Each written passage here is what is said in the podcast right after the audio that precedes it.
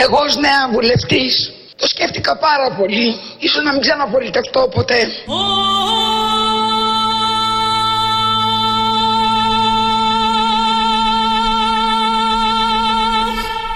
Ίσως να μην ξαναπολιτευτώ ποτέ. Και που να ρίξω το μεγάλο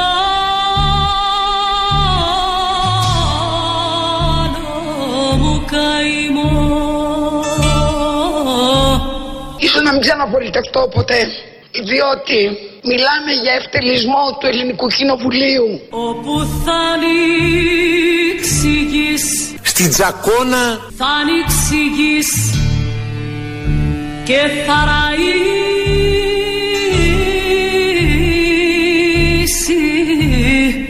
το βουνό. Αλλά και στη Μαλακάσα το ίδιο έγινε.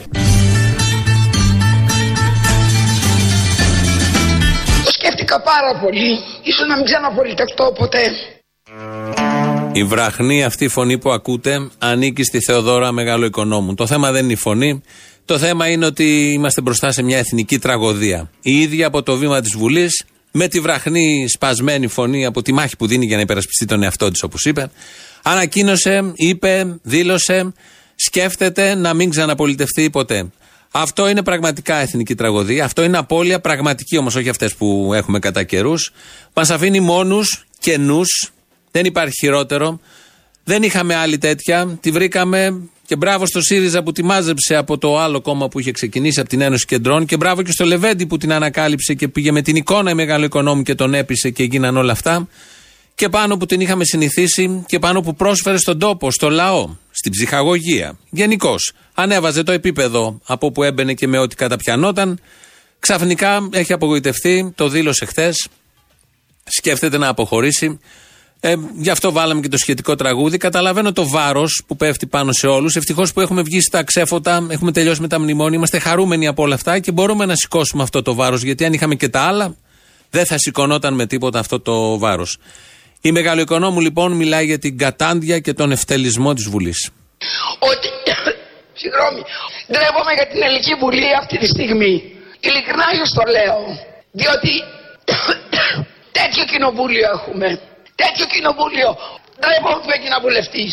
Χίλιε φωνιά πως αφήσες να γίνει το κακό. Που έγινε βουλευτής. Σκοτώσαν τον Σταυραϊκό και τον Αυγερινό. Ίσως να μην ξαναπολιτευτώ ποτέ. Κάτω στο σταυροδρόμι σκοτώσανε τον Νιό. Oh. Λοιπόν, αισθάνομαι απογοητευμένη. Oh, είμαι. Κάτω στο λυπάμαι ειλικρινά. Σκοτώσαμε τον Νιό. Μιλάμε για ευτελισμό του Ελληνικού Κοινοβουλίου. Όχι, ο ευτελισμός θα είναι άμα αποχωρήσει η κυρία Μεγαλοοικονόμου. Δεν είναι και στην επόμενη Βουλή. Τι να κάνουμε.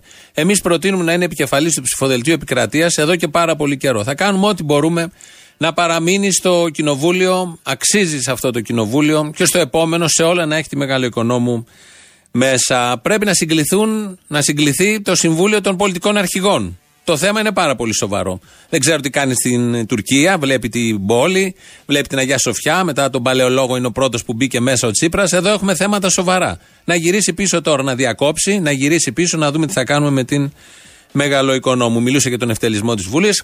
Αυτά τα είπα από το βήμα της Βουλής η κυρία Μεγαλοοικονόμου, κατεβαίνει κάτω και παίρνει το λόγο από τα έδρανα, τα κάτω έδρανα, ο βουλευτής της Ενώσεως Κεντρών, ο Γεωργιάδης, ο άλλος ο Γεωργιάδης, όχι ο Άδωνης, ο Μάριος Γεωργιάδης, είναι και αντιπρόεδρος της Βουλής. Και ενώ έλεγε εκεί τα δικά του, πάει μπροστά του η Μεγαλοοικονόμου να του ζητήσει το λόγο, σχεδόν χειροδίκησαν. Ζήσαμε για άλλη μια φορά τον παραλογισμό μέσα στην Ελληνική Βουλή. Η κυρία δημοσίως αποκάλεσε κουραμπιέδες όλους τους πολιτικούς αρχηγούς.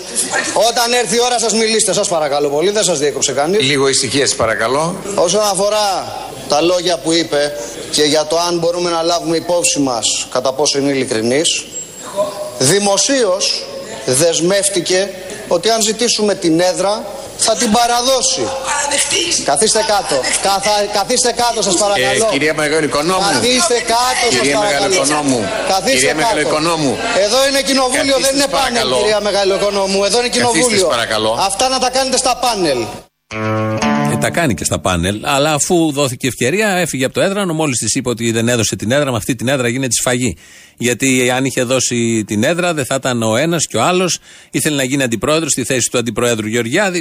Έχουμε θέματα εδώ και καιρό, αλλά εμείς είμαστε με την Μεγαλοοικονόμου και για έναν ακόμη λόγο. Λοιπόν, τώρα όπως δεν χρειάζομαι καμιά καρέκλα, ούτε ζήτησα καμιά καρέκλα.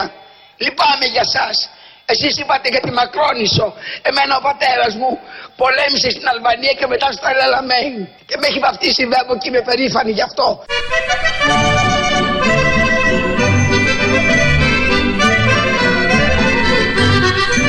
Το θέλα κι εγώ σαν τρελή, το θέλες κι εσύ πιο πολύ. Και έγινα παιδί μου για πάντα δική σου. Και με έχει βαφτίσει η Βέμπο και είμαι περήφανη γι' αυτό. Όμως ούτε το είχα σκεφτεί, ούτε το είχα όνειρευτεί. Πόσο ευτυχισμένη θα είμαι μαζί σου.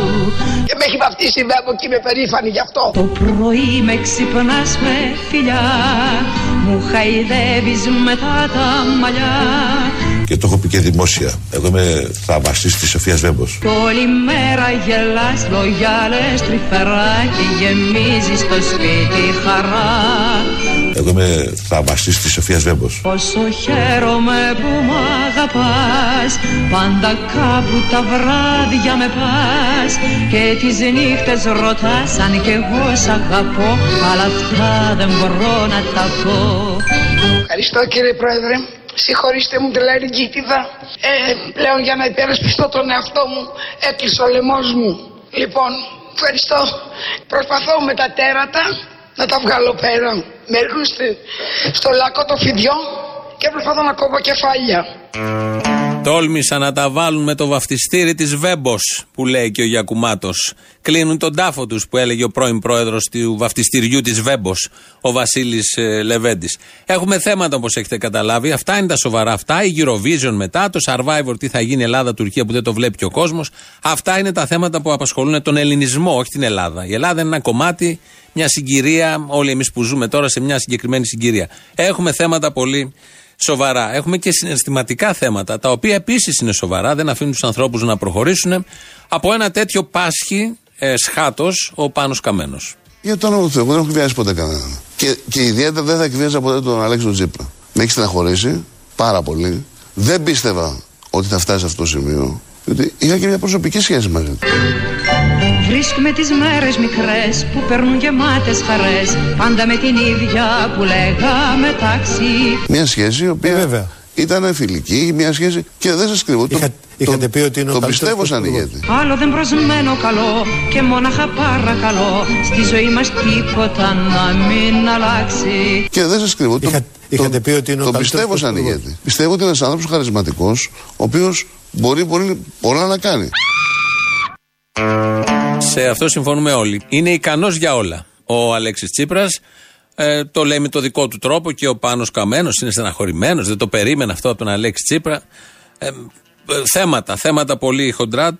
Τόσο χοντρά που αναγκάζεται να λέει και παρόμοια, να ταυτίζει ανθρώπους, ιστορικές προσωπικότητες. Πάντα ο Πάνος Καμμένος. Για τον όνομα του Θεού, εγώ δεν έχω εκβιάσει ποτέ κανέναν. Και, και ιδιαίτερα δεν θα εκβιάζα ποτέ τον Στάλιν και δεν σας κρύβω. Είχα, το, είχατε πει ότι είναι ο καλύτερος. Το πιστεύω σαν ηγέτη. Το πρωί με ξυπνάς με φιλιά.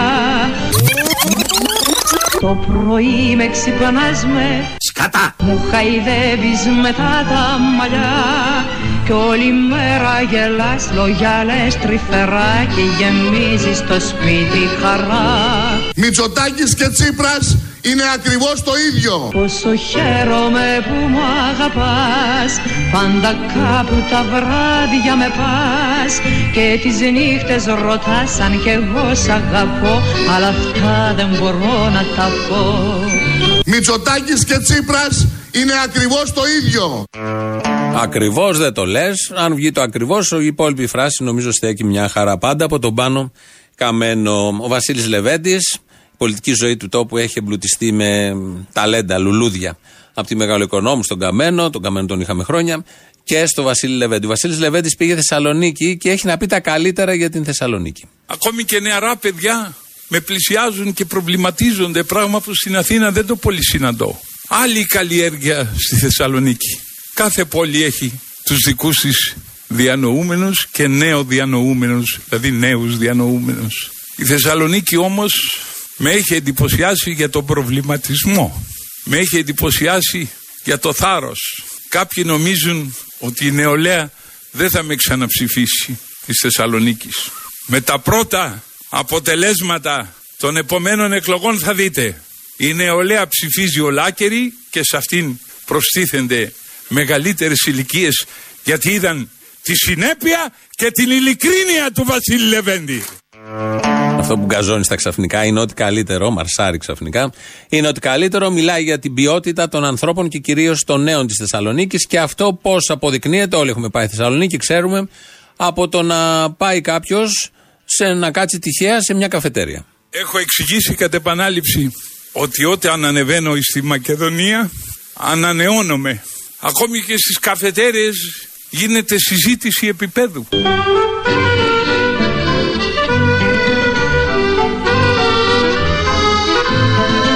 Ακόμη και στις καφετέρειες γίνεται συζήτηση επιπέδου. Μαλάκα, όλες τις φίλες της θα τις πάρω μία-μία. Πάρτε όλες μαζί ρε μαλάκα, το πήγαινε σε πιο ψηλό βουνό εσύ. Πήγαινε στο Σέλι. Ποιος Σέλι ρε, έχω κανονίσει τον Ταβλαρίδη να πάω εκδρομή στο Θιβέτ. Να δω και το δικό μας το Σαλονικιό. Ποιο να ρε, το Τζιβιτζίδη. Ποιο Τζιβιτζίδη ρε, το Δαλάι Λάμα. Το Δαλάι Λάμα ρε μαλάκα, ο Δαλάι Λάμα Θεσσαλονικιός είναι. Τι είναι ο Δαλάι Λάμα ρε. Σοβαρά μιλάς. Το χορτιάτι, το Λαμαΐδης.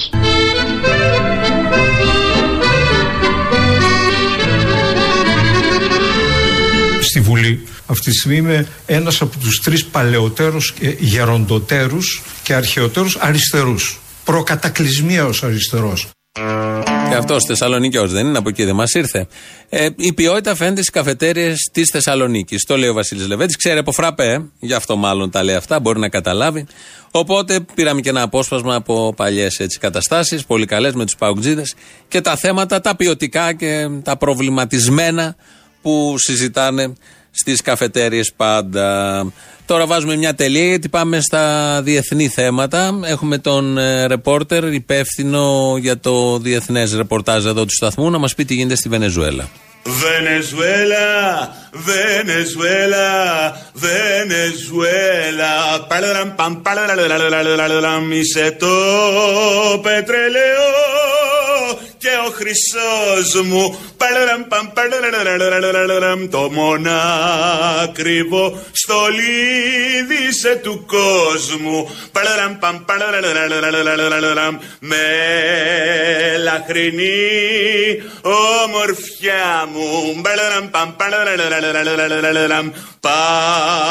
παντοτινή χαρά μου, Βενεζουέλα, Βενεζουέλα, Βενεζουέλα. Ευχαριστούμε τον συνάδελφο. Ήταν ο τραγουδός Σαυρός, ο οποίος στο, στο διαδίκτυο ανεβάζει συνέχεια τέτοια τραγουδάκια. Πάντα με πατάνε στην επικαιρότητα με πολύ ωραίο τρόπο. Τώρα κάλυψε τα διεθνή, οπότε έπρεπε να δώσουμε μικρόφωνο στα διεθνή. Κάνει και κάτι εμφανίσεις. Θα σας τα πούμε τις επόμενες μέρες. Όσοι θέλετε να τον δείτε από κοντά. Έχουμε παίξει και παλιότερα τραγούδια. Του κάνει κάτι ωραίες διασκευές και τα εμπλουτίζει πάντα με πολύ ωραίους στίχους. Τώρα πάμε σε έναν άλλον, όχι τραγουδόσαυρος, πολιτικόσαυρος, συριζόσαυρος. Θα μπορούσαμε να το πούμε έτσι. Είναι ο πρόεδρος του κόμματος, ο πρωθυπουργός, που δίνει εθνική μάχη. Όχι σαν τη Μεγαλοοικονόμου, στην Τουρκία αυτές τις μέρες, χθες και σήμερα δηλαδή. Ο Αλέξης Τσίπρας μιλάει για όλα αυτά που βλέπουμε τις τελευταίες μέρες με τους έξι βουλευτές που πάνε από εδώ από εκεί και με άλλους βουλευτές που παλιότερα είχαν πάει από εδώ και από εκεί, που αλλάζουν θέσεις σαν τα πουκάμισα, που έχουν μια συνείδηση λάστιχο και την επικαλούνται όποτε θέλουν. Ε, για όλα αυτά ο Αλέξης Τσίπρας έχει να πει. Θα διεκδικήσω να υπάρξουν αποστασίες από τα κόμματα, δηλαδή αποσταθεροποίηση θεσμική, προκειμένου να συνεχίσω να είμαι στην καρέκλα της εξουσίας. Πόσο χαίρομαι που μ' αγαπάς, πάντα κάπου τα βράδια με πας.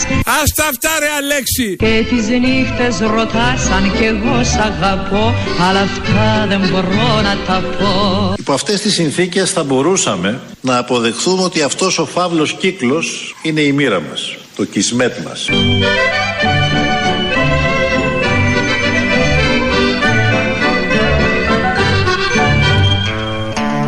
Αυτά λοιπόν τα λέει ο Πρωθυπουργός της χώρας. Εδώ Ελληνοφρένεια, δύο έντεκα διακόσια οκτώ διακόσια, μπορείτε να πάρετε τηλέφωνο, ε, ζητήστε ό,τι θέλετε, πείτε ό,τι θέλετε. Θυμίζουμε ότι έχουμε και τα είκοσι χρόνια της ραδιοφωνικής Ελληνοφρένειας, θα τα γιορτάσουμε την Παρασκευή και αύριο λίγο, ανάλογα το υλικό, δεν το έχουμε ακόμη συνειδητοποιήσει, δεν το έχουμε επεξεργαστεί όπως πρέπει. Ε, πάρτε, ζητήστε διάφορες στιγμές που θυμόσαστε όλα αυτά τα είκοσι χρόνια που ακούτε, όλοι εσείς που ακούγατε και θυμόσαστε, οι τελευταίοι που σας έχουν συγκινήσει, που έχετε εκνευριστεί, τέτοια θέλουμε κυρίως, αυτά μας αρέσουν. Πριν θυμηθούμε τον εορτασμό, τα άλλα στοιχεία είναι η ηλεκτρονική διεύθυνση, στοιχεία επικοινωνίας, studio παπάκι real f m τελεία gr. Έχουμε το, στο YouTube το official της Ελληνοφρένειας, από κάτω έχει και chat, το επίσημο site είναι ελληνοφρένεια τελεία net τελεία gr, Twitter, Facebook, τα έχουμε όλα αυτά. Ο Λάσκαρης Αγοραστός είναι στον ήχο και κάθε μέρα τέτοια ώρα, ενθυμούμενοι τα είκοσι χρόνια, βάζουμε ένα μικρό ηχητικό με το χαλί που ακούτε, αλλά σε rock version, το είχε φτιάξει ένα σχολήτη στο Sky. Ε, σήμερα έχουμε κατά σειρά τον Αντώναρο, αν ήταν κυβερνητικός εκπρόσωπος της κυβέρνησης Καραμαλή. Είχαμε κάνει κάτι που εγώ δεν το θυμάμαι καθόλου, με τον Προκόπη Παυλόπουλο, τότε Υπουργό Εσωτερικών, κάτι είχαμε διαδώσει και είχε απασχολήσει αυτό το θέμα το press room, θα ακούσετε, χωρίς να καταλάβετε, ούτε και εμείς θυμόμαστε. Ακολουθεί ο Νικήτας Κακλαμάνης, Υπουργός Υγείας του Κώστα Καραμαλή, μετά ο Παφίλης από τη Βουλή και μετά ο Κουτσούμπας.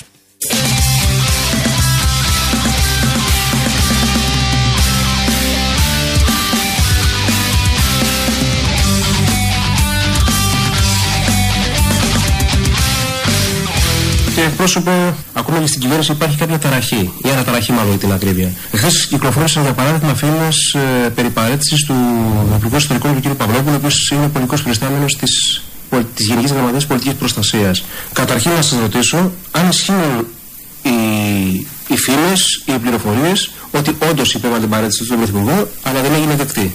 Προφανώς δεν αντιληφθήκατε το χιουμοριστικό χαρακτήρα της εκπομπής που πυροδότησε αυτές τις ανυπόστατες φήμες. Είμαι βέβαιος ότι όσοι ακούν και ομοριστικές εκπομπές, στη μεγάλη τους πλειοψηφία έχουν και αίσθηση του χιούμορ. Άκουγε ο Υπουργός Υγείας ο Νικήτας Κακλαμάνης, είναι στη γραμμή, θέλει να παρέμβει. Κύριε Υπουργέ. Καλημέρα. Καταρχήν πρέπει να σας πω, πρέπει να την πάτε την εκπομπή σας τουλάχιστον στις τρεις η ώρα. Να μπορούμε να την ακούμε κι άλλοι. Γιατί εγώ τώρα κατά σύμπτωση είμαι μέσα στο αυτοκίνητό μου, γυρνώ από συνάντηση που είχαμε τον Πρωθυπουργό και σας άκουσα. Γιατί εμείς δηλαδή να μην την ακούμε την εκπομπή. Ε, είναι καλή μια τέτοια εκπομπή για μετά συνάντηση από Πρωθυπουργό. Ωραία, αυτή είναι καλή γενικότερα για ψυχοθεραπεία. Δεύτερον, μα τα είπε ο Χατζηνικολάους. Τώρα θέλετε να κάνω διαφήμιση. Θε, ακούστε Ελληνοφρένεια που έχει, το έχει ζωντανό. Για παράδειγμα, όπως άκουγα στην Ελληνοφρένεια, στην Ελληνοφρένεια το πρωί, this is a pipe. Αυτό είναι μια πίπα.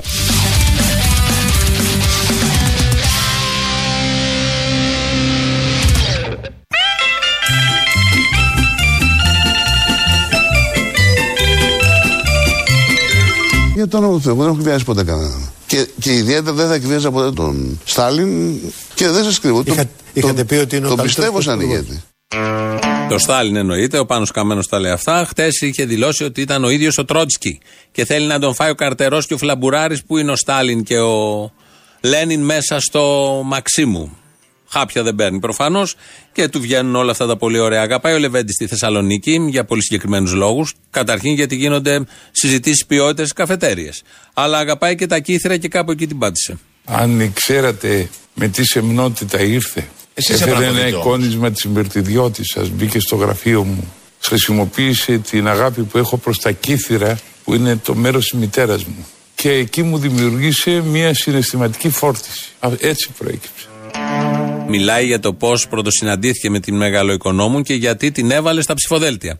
Επειδή πήγε με την εικόνα η Μεγαλοοικονόμου στο γραφείο και του μίλησε για τα κύθυρα, δεν ήθελε και πολύ. Με τέτοια πολιτικά κριτήρια γίνονται οι επιλογές, σωστά πολιτικά κριτήρια και βάθους πολιτικά κριτήρια, επιλογές των προσώπων. Έχει πρόταση, όχι για τα κύθυρα, για την Θεσσαλονίκη ο Βασίλης Λεβέντης. Δεν είναι βλάκας ο κόσμος της Θεσσαλονίκης. Δεν είναι βλάκας. Καθυστέρησε. Δεν με ψήφισε γρήγορα. Με ψήφισε μετά από τριάντα έξι ετών αγώνες. Μου δίνει λιγότερο. Ένα, ενάμιση, ένα, ογδόντα. Δεν μου είχε δώσει ποτέ μεγάλα ποσοστά. Περίμενα καρτερικά την ώρα του ραντεβού. Και το ραντεβού ήρθε. Και αυτό το ραντεβού δεν ήταν μιας ευκαιρίας. Έχουμε πολλά να κάνουμε με τη Θεσσαλονίκη. Το πρώτο που θα κάνουμε είναι να ονομάσουμε το Δήμο Θεσσαλονίκης Δήμος της Ιεράς Πόλης της Θεσσαλονίκης. Αυτό είναι πάρα πολύ σημαντικό, γιατί τι θα λέμε, πάω στην Ιερά Πόλη της Θεσσαλονίκης, αλλάζει τα δεδομένα, προορισμούς, ταμπέλες. Δεν αλλάζουν δηλαδή μόνο οι Σκοπιανοί ταμπέλες, αλλάζουμε και εμείς εδώ, οι Νότιο-Μακεδόνες. Θα πρέπει να αλλάξουμε τα πάντα. Θέματα θέλω να πω. Γενικώς έχει φορτώσει πολύ το πολιτικό σκηνικό. Η μόνη λύση, σε άλλες εποχές, όχι σήμερα, είναι ο λαός. Μαγείρευα και μου ήρθε μια σκέψη. Τι? Τη μαγειρεύω ή τη σκέψη μου ήρθε? Τι μαγειρεύεις, τη σκέψη το χέστηκα. Πατάτες στο φούρνο. Σκέτες? Ε, ναι. Εκεί μας κατάτησαν οι αλήτες. Οι πατάτες ε. να είναι το κυρίως φαγητό. Ε, ναι, ορφανές. Ε. Ούτε επικαποδίστρια έτσι. Ακριβώς, ναι, ας πούμε. Όλοι αυτοί ρε, οι ΣΥΡΙΖΕΙ προέρχονται από το μεγάλο σχολείο του Κουκουέ, να σου πάρει χαμπάρι. Εγώ τα έχω πει ότι το Κουκουέ φταίει για όλα αυτά. Δεν λέω ότι φταίει το Κουκουέ, άλλος το Κουκουέ φταίει. Από πού προέρχονται σου λέω, δεν σου πω ότι φταίει η ευθύνη το Κουκουέ. Δεν λέει κάτι αυτό? Κάτι Α... λέει, τώρα όχι ότι δεν λέει, λέει. Εάν δεν υπήρχε το ΕΑΜ, η Ελλάδα θα ήταν ένα Μονακό. Κάθε αποστολή προχθές την Παρασκευή έσκασε στο κλάμα. Γιατί? Με την παρέτηση ρε, εσύ του, όπως το λένε. Ε, εντάξει, μη στεναχωριέσαι, ακυρώθηκε. Ακυρώθηκε, γιατί? Μπαλαμουτεύτηκε, να το πω πιο σωστά. Μπαλαμουτεύτηκε. Η τιμή του άνδρος, η τιμή του άνδρος, αποστολή. Έχει πέσει χαμηλά αρκετά. Ε. Είναι πιο φθηνή αυτή η τιμή πλέον και από φρούτα εποχής. Δεν μου λες, προχθές στο Ευρωκοινοβούλιο λέει, είχε μια ψηφοφορία εκεί για τη Βενεζουέλα και τέτοια πράγματα. Ναι, ναι, ναι, βέβαια. Απασχολεί γενικώς, απασχολεί. Ε, απασχολεί. Ο Παπαδημούλης τι είχε πάει για γκαζόζα? Πήρα να πω ότι θαύμασα το θύμιο στη συνέντευξη που είχε δώσει για το Θεοδωράκη. Πότε, Μαρή? Τι κάνω συλλαλητήριο για τη Μακεδονία. Όχι συνέντευξη, εκπομπή εννοείς? Ε, την εκπομπή, ναι, συγγνώμη, αγάπη μου, είμαι στη δουλειά και είμαι λίγο ζαλισμένη. Τι δουλειά κάνεις? Δεν σου λέω. Γιατί? Και θα με βρήσεις. Λέγε μου, τράπεζα. Όχι, ρε. Μπουγατσάδικο έχω. Σου είχα τάξει κάτι μπουγάτσι, αλλά δεν ήρθα τελικά. Α, γι' αυτό θα σε βρίσω. Δεν τρέπεσαι, Μωρή. Ολολόγια είσαι. Όχι, δεν είναι ολολόγια, αλλά είστε μακριά, ρε. Εγώ με Νίκια και εσύ είστε Μαρούσι. Πώς να έρθω, ρε, εσύ, Αποστόλη? Στείλτα, μωρή, με ένα courier. Ελάτε εσείς στη Νίκια να κάνετε εκπομπή. Α, ναι, μπράβο. Να κάνουμε tour στην Ελλάδα, στην Αθήνα, μάλλον. Ναι, ναι. Λοιπόν, αυτά ήθελα να πω. Ευχαριστώ πολύ που υπάρχετε. Φιλάκια. Γεια. Γιατί τόσο μίσος στον αριστερό πρωθυπουργό? Γιατί τόσο μίσος? Έχουμε αριστερό πρωθυπουργό? Ναι, γιατί τόσο μίσος? Έχουμε κα... Δεν είναι μίσος, είναι ζήλια. Άντε, θα το πω επιτέλους. Το... Όχι, περίμενε, φίλε. Πολεμάμε τον καπιταλισμό μέσα από το, το σύστημα. Και δεύτερο, το πόπολο εδώ στην Ελλάδα. Τι πολιτικούς θέλει? Θέλει πιο αριστερούς? Μου κάνεις πλάκα ότι θέλει πιο αριστερούς πολιτικούς ο πόπολο? Δεν γιατί... θέλει. Δεν θέλει. Απλώς το μόνο που το, το, το νοιάζει είναι λίγο να ακούει και σένα, λίγο να λες τέτοια πράγματα, τη βρίσκει. Αλλά αριστερό πολιτικό, αυτό που εννοείς, δεν θέλει το πόπολο στην Ελλάδα. Πότε ήθελε? Μια φορά ήθελε και το πλήξανε. Ήμουνα σε κάποιο ταξί και ξέχασα μία τσάντα από Ομόνιο προς Ευελπίδων. Ακούγαμε το ραδιόφωνο, δηλαδή τώρα την εκπομπή. Μήπως είναι εύκολο να γίνει κάποια ανακοίνωση? Έχω αφήσει και κάποιο mail. Τι είχε μέσα η τσάντα? Και κάποια πράγματα από Χόντος. Αχ, αυτά τα μαντιλάκια που μυρίζουν λεμόνι, δεν τα μπορώ. Είχε. Δεν πειράζει, καλύτερα. Είχες πάει με τον ταλέπορο το σύζυγο, μήπως ξέχασε και αυτό ε, στο Χόντο? Είμαι σε εγκυμοσύνη και ήμουν αλλού για αλλού και την ξέχασα. Τι είχε, τι είχε? Σε εγκυμοσύνη είμαι και το ξέχασα. Δεν είναι αυτό δικαιολογία. Ε, εντάξει, ναι, σωστό. Ε, αν είναι δυνατόν τώρα. Ο σύζυγος που είναι, έπαθε κεφαλικό αυτοκτόνωση μες στο Χόντο. Καλά που δεν τον πήρες μαζί κι αυτόν. Περίμενε λίγο. Φτιάξτε τον ήχο, γιατί δεν ακούγεστε στο γαλάτσι. Α, πα, πα, καλά, δεν είναι περιοχή κι αυτή. Δεν, ακου, δεν κατάλαβα. Ε, τώρα είναι περιοχή το γαλάτσι και ήχο να φτιάξεις. Ναι. Και ο ήχος δεν καταδέχεται να πάει εκεί. Τέλος πάντων, δεν θέλω να σας προσβάλλω, αλλά καθένας. Δεν εντάξει. Ακούγεστε, να, ακούτε τώρα πως παίζει. Ακούτε τον ήχο. Ναι, ναι, δεν ανεβαίνει την πρωτοπαπαδάκι το σήμα. Εντάξει. Ναι, κάτι έχει κάνει έργα, δεν ξέρω. Έλα, να είσαι καλά, γεια. Αγάπη, συγχαρητήρια. Γιατί? Από τη Θεσσαλονίκη έμαθα ότι εκτός από αυτές τις ε, επίσημες παραστάσεις που έδωσες, κάνεις και κάποιες ανεπίσημες και με τα χρήματα βοηθάς φτωχούς και μικρά παιδάκια. Λοιπόν, είσαι το κάτι άλλο στη ζωή γενικά.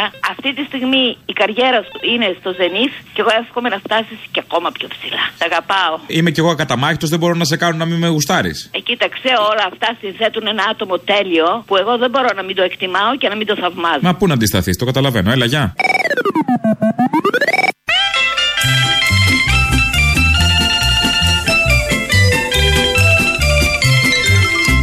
εγώ ως νέα βουλευτής το σκέφτηκα πάρα πολύ. Ίσως να μην ξαναπολιτευτώ ποτέ. Όχι! Όχι! Προφανώς θα γίνει διαδήλωση. Θα γίνει διαδήλωση του κόσμου να, αυτά τα βροντερά όχι, να απαιτήσουμε όλοι να αλλάξει την απόφασή της, την άποψή της. Και αν μπει τελικά σε λίστα, αν και πρέπει να είναι στους επικρατείες, να ψηφίσετε σε όποια περιοχή είναι, Β' Πειραιά, που είναι Α' Πειραιά, να ψηφίσετε οι Πειραιώτες, να δείξετε ότι αξίζετε πολλά. Και σας αξίζει κιόλας. Σε όλους αξίζει δηλαδή, αλλά εσείς είστε οι τυχεροί, το περιούσιο κομμάτι του ελληνικού λαού. Και η κυρία Κουντουρά αξίζει, δεν ξέρω αν θα είναι στην Α' Αθήνας, αξίζει για τη συνέπεια των λόγων της. Εδώ μια παλιά της δήλωση. Πρέπει μέσα σε αυτήν την α, αδιέξοδη κατάσταση να αντιληφθεί ο ελληνικός λαός ότι μία ψήφος στη Νέα Δημοκρατία είναι χαμένη και πρέπει να στηρίξει τους ανεξάρτητους Έλληνες για να μπορέσουμε να βάλουμε ένα φρένο ή αν θέλετε να είμαστε η εγγύηση και η σταθερότητα στο ΣΥΡΙΖΑ, γιατί ο ΣΥΡΙΖΑ δεν πρέπει να πάρει αυτοδυναμία. Γιατί ο ΣΥΡΙΖΑ δεν πρέπει να πάρει αυτοδυναμία. Του τη δίνουμε όμως τώρα. Η ίδια Κουντουρά που τότε έλεγε, τότε, πριν τέσσερα χρόνια, τρία και μισό, ότι δεν πρέπει να πάρει αυτοδυναμία ο ΣΥΡΙΖΑ και να ψηφίσουμε τους ΑΝΕΛ. Τώρα δίνει την αυτοδυναμία που δεν έπρεπε να πάρει ο ΣΥΡΙΖΑ. Ε, το ίδιο πρόσωπο, η διαφορά είναι γνωστή, περιγράφεται ως ένα πολύ ωραίο έπιπλο, ε, το οποίο το χρησιμοποιούμε για να καθόμαστε πάνω. Έβλεπα τον Τσίπρα σήμερα το πρωί που πήγε στην Αγιά Σοφιά, μπήκε μέσα, ξενάγησε μαζί με την Παζιάννα, κοίταγε πάνω εντυπωσιασμένος, λογικό, νιώθεις δέος και πολύ μικρός εκεί μέσα όποιος έχει πάει, παρακολουθούσε. Αλλιώς όμως το είχα φανταστεί. Άκουγα παλιά τον Καρατζαφέρη όταν ήταν πρόεδρος του λαός. Αλλιώς είχα φανταστεί ότι θα μπαίναμε στην πόλη. Την πρώτη μας κυβέρνηση θα την ορκίσουμε στη Μητρόπολη. Τη δεύτερη στην Αγιά Σοφιά.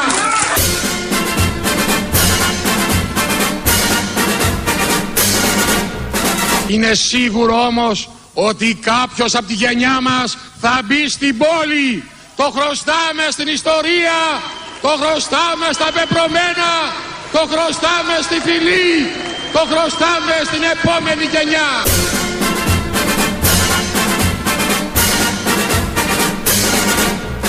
Και να νικήσει ο λαός, ο ελληνικός, ο ορθόδοξος λαός. Όλοι όρθιοι, όλοι όρθιοι.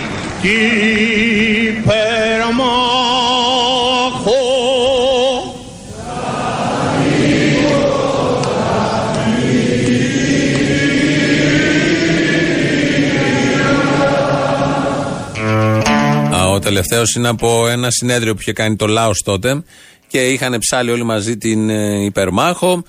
Ο Καρατζαφέρης, πρόεδρος ήταν τότε του λαός, αλλά από κάτω δεν είναι το λέει ο Καρατζαφέρης. Ο κόσμος χειροκροτούσε όταν έλεγε να μπούμε στην πόλη, να κάνουμε.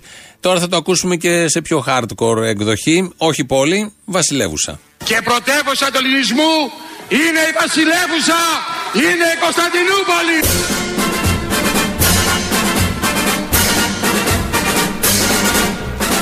Βασιλεύουσα, να τα ακούνε οι Τούρκοι για να θυμούνται και να έχουν πάντα στο μυαλό τους ότι στην Κωνσταντινούπολη είναι απλή ένικη. Οι ιδιοκτήτες είμεθα εμείς. Μπράβο. Και όταν έρθει το πλήρωμα του χρόνου θα ζητήσουν οι ιδιοκτήτες πίσω τα κλειδιά του διαμερίσματος. Θα τρελαθούμε από τον ένφια. Όλη η Κωνσταντινούπολη, δεκαοκτώ εκατομμύρια πληθυσμό. Τι έχουμε να πληρώσουμε, ήταν ο αντιπρόεδρος της Νέας Δημοκρατίας όταν ήταν τότε στο λαός που κι αυτός ονειρευόταν εισόδους στην βασιλεύουσα. Μετά από όλα αυτά λαός.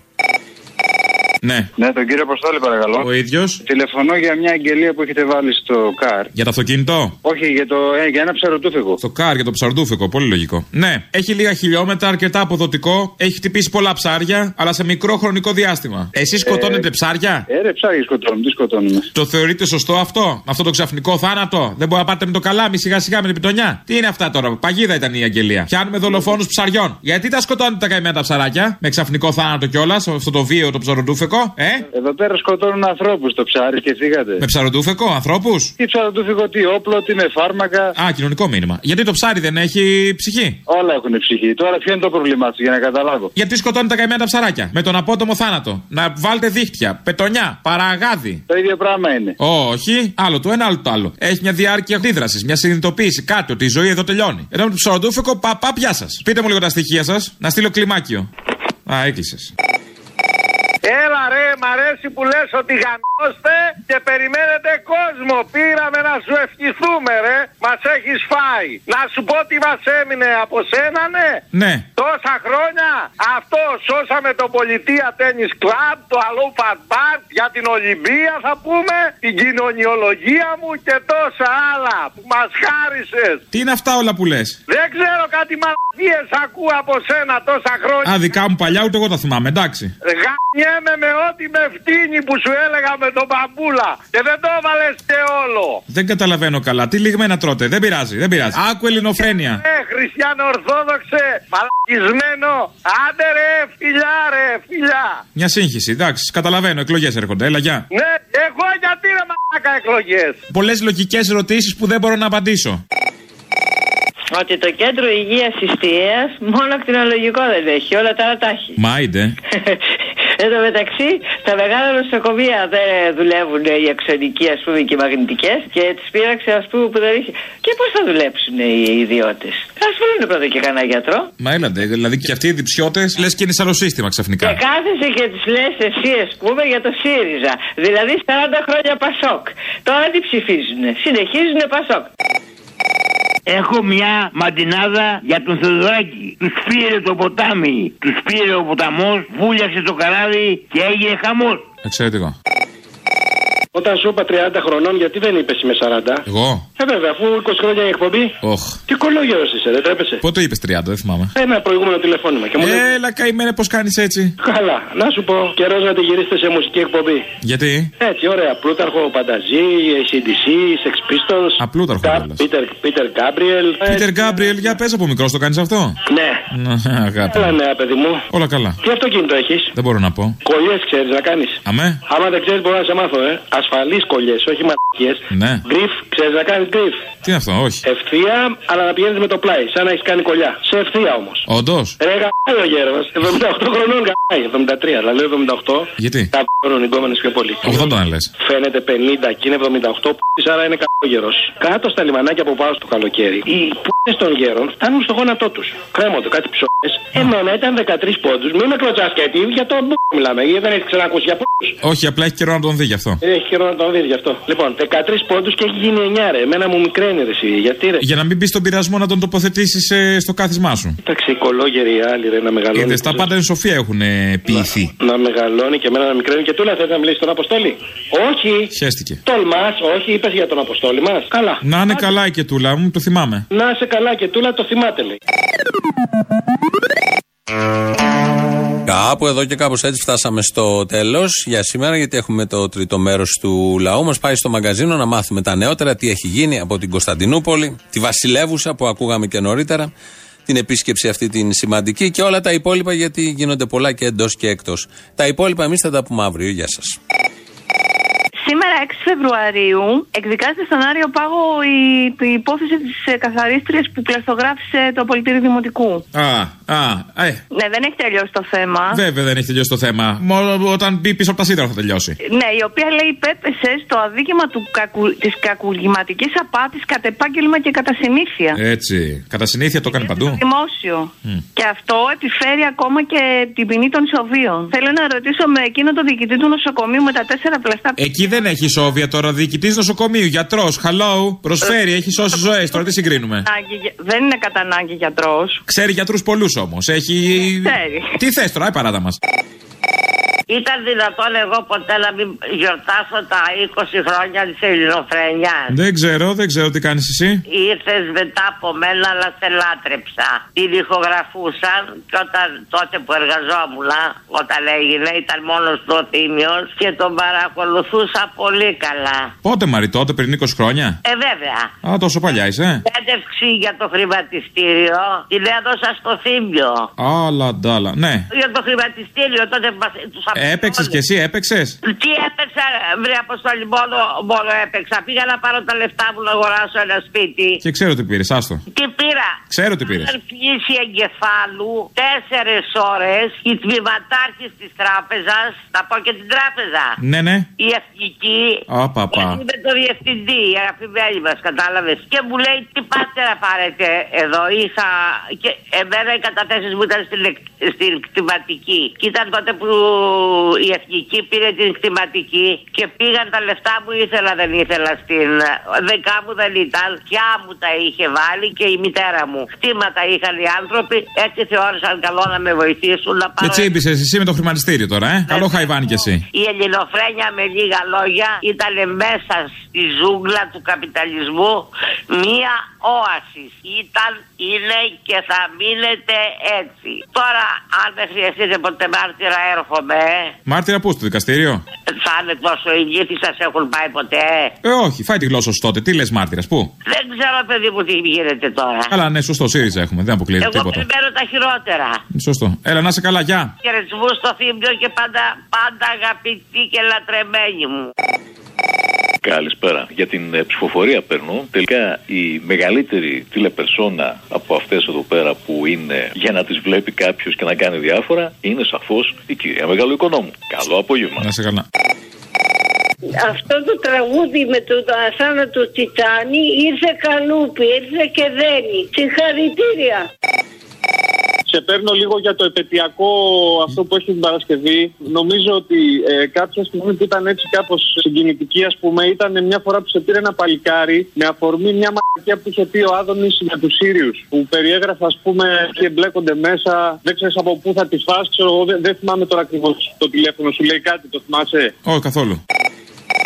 Ήρθα Αθήνα τελικά. Μπράβο, τι θες να κάνω εγώ τώρα? Μου λες πήγαινε να δει να πάρεις και λίγο αέρα. Τον πήρες τον αέρα σου? Ε, τον πήρα το, πήρα το καψαέριο, ναι. Να σου πω κάτι, σε μισούνε πολύ, τους έχεις ανακατέψει, ε. Ποιους? Όλους τους πολιτικούς έχεις κάνει άντρες, μπουρτς και λουλάζου έχεις κάνει. Ναι, ενώ μόνοι τους είναι τεφαρίκια, ας πούμε. Και εσύ τους δίνεις τη φωτιά, δηλαδή βάζεις λάδι στη φωτιά πολύ. Δεν μ' αρέσουν τα υγιεινά, βαριέμαι τα υγιεινά, γι' αυτό βάζω λάδι. Άμα σου ζητήσω αυτό που θα, βα... θα σου ζητήσω να το βάλεις, ζητήσω τον κόσμο. Άρχισε να σου γράψει στο σπίτι. Πάμε σε σημελογράφο. Θυμάσαι που σε είχα φλερτάρει και το έχεις πιστέψει. Ακόμα το πιστεύω. Τέτοιο γέλιο δεν έχω ξαναρίξει ποτέ στη ζωή μου, φίλε. Άμα το βάλεις και το ακούσω, τελείωσε. Ό,τι γουστάρεις έχεις από μένα. Από κόρνο μέχρι σπίτι. Κόρνο θέλω, ας τα σπίτια.